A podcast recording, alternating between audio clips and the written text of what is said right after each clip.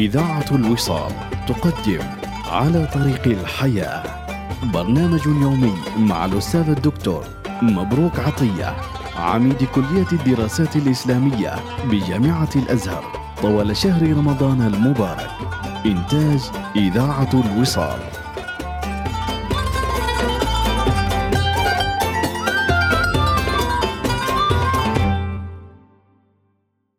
بسم الله الرحمن الرحيم. الحمد لله رب العالمين ربنا.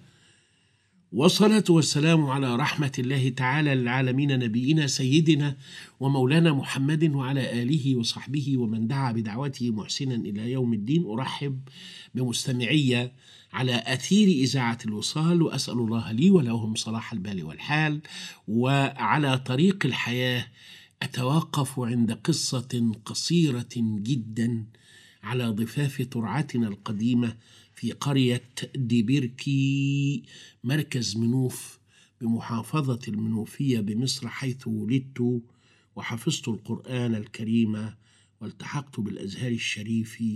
قرية ليست آه، كأية قرية.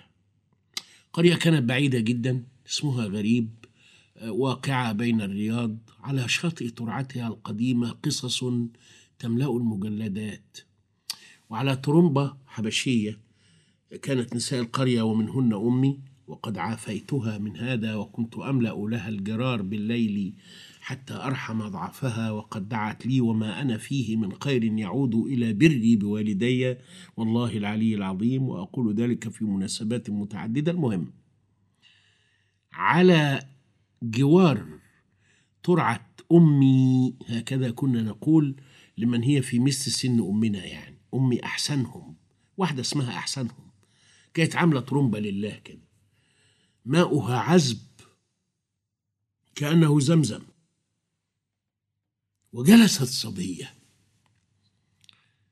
الدنيا كانت مولعة نار في الحر. وأنا كنت أقرأ. كنت قارئا جيدا للكون. للترعة للترمبة للفلاح للفلاحة للمواقف للمآتم للمسرات. وكنت موهوبا أكتب الشعر وأنا في السنة الرابعة الابتدائية. ومر شاب كان قمة في الاحترام وكنت أعرفه وأعرف نسبه. والناس كانوا في هذا الزمان مؤدبين يعني إلى نسبة كبيرة جدا. فمر ونظر إلى هذه الصبية التي تبلغ حوالي الثامنة عشرة من عمرها وقال قاعدة كده ليه يا بت. يعني ما سر جلوسك يا بت؟ قاعدة كده ليه مستنية مين هتعملي إيه؟ وإذا بهذه الفتاة تقوم. وتقول له تعالى هنا. بتسألني بأمارة إيه؟ والله بهذه الطريقة. تكونش أبويا وأنا مش عارفة؟ أخويا اللي جه شق كلوة من بطن أمي وأنا تايهة؟ جوزي واتجوزتني في الضلمة وأنا ناسية؟ يا عديم الدم! قال أنا غلطان وابن كلب. حقك عليا. ووضع رأسه في الأرض ومضى واستثمر مبروك عطية. محدثكم من خلال هذه القصة معنى كبيرا جدا. جدا!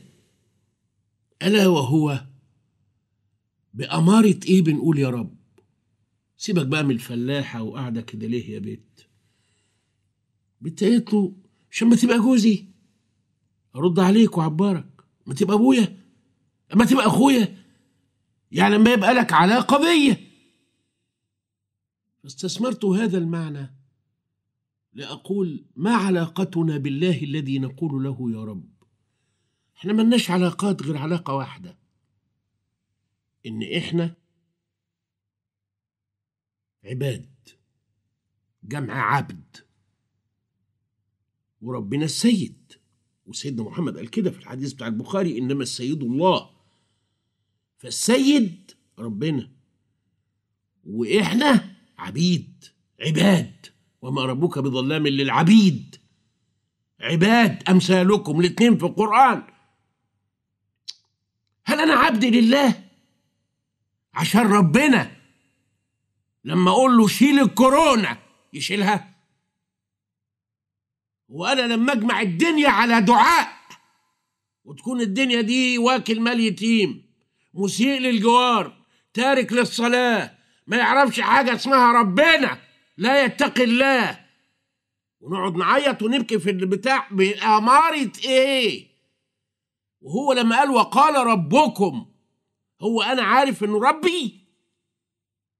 يعني سيدي وأنا عبده اللي أسمع كلامه عشان يبقى لي عين.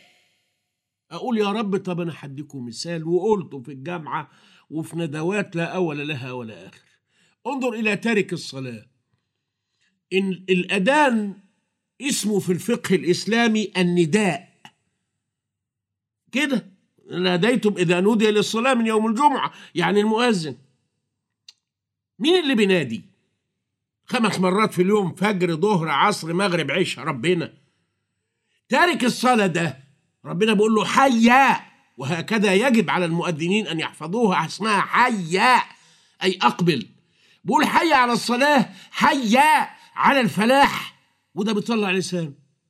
قاعد قدام الكورة والمسلسل وماسك النت هتي وال social media هديه شديه ما بيعبرش نداء ربنا. يا راجل ده أنت لو بتنادي على واحد طبيعي عادي ولا بيردش عليك. ولا بيعبرك. لو جه وقف قدامك وعايز حاجة بتبقى نفسك مسدودة عنه وعن اللي جابوه ولا عايز تعمل له أي حاجة في الدنيا لاني يا ابني أنا بنادي عليك خمس مرات كل يوم. وأنت مش معبرني. أنا ربك أنا اللي خلقتك من عدم ورزقتك وأبوك وأمك وعملت لك مودة وود وعملت لك أرض منبسطه وفوقها جبال رواسي. ان تميد بك وتتحرك. وعملت لك سما وزينتها لك بالنجوم. وزيناها للناظرين. وبنادي عليك خمس مرات كل يوم. دقيقتين ثلاثة تركع وتسجد. ما بتعملهاش. واديتك فلوس ما طلعت الزكاة. إيه؟ وتقول يا رب أرجو أن يكون الدرس مثمرا. من هذه القصة القصيرة على شاطئ قطرعتنا القديمة وعلى طريق الحياة. يتجدد بنا اللقاء. فإلى اللقاء.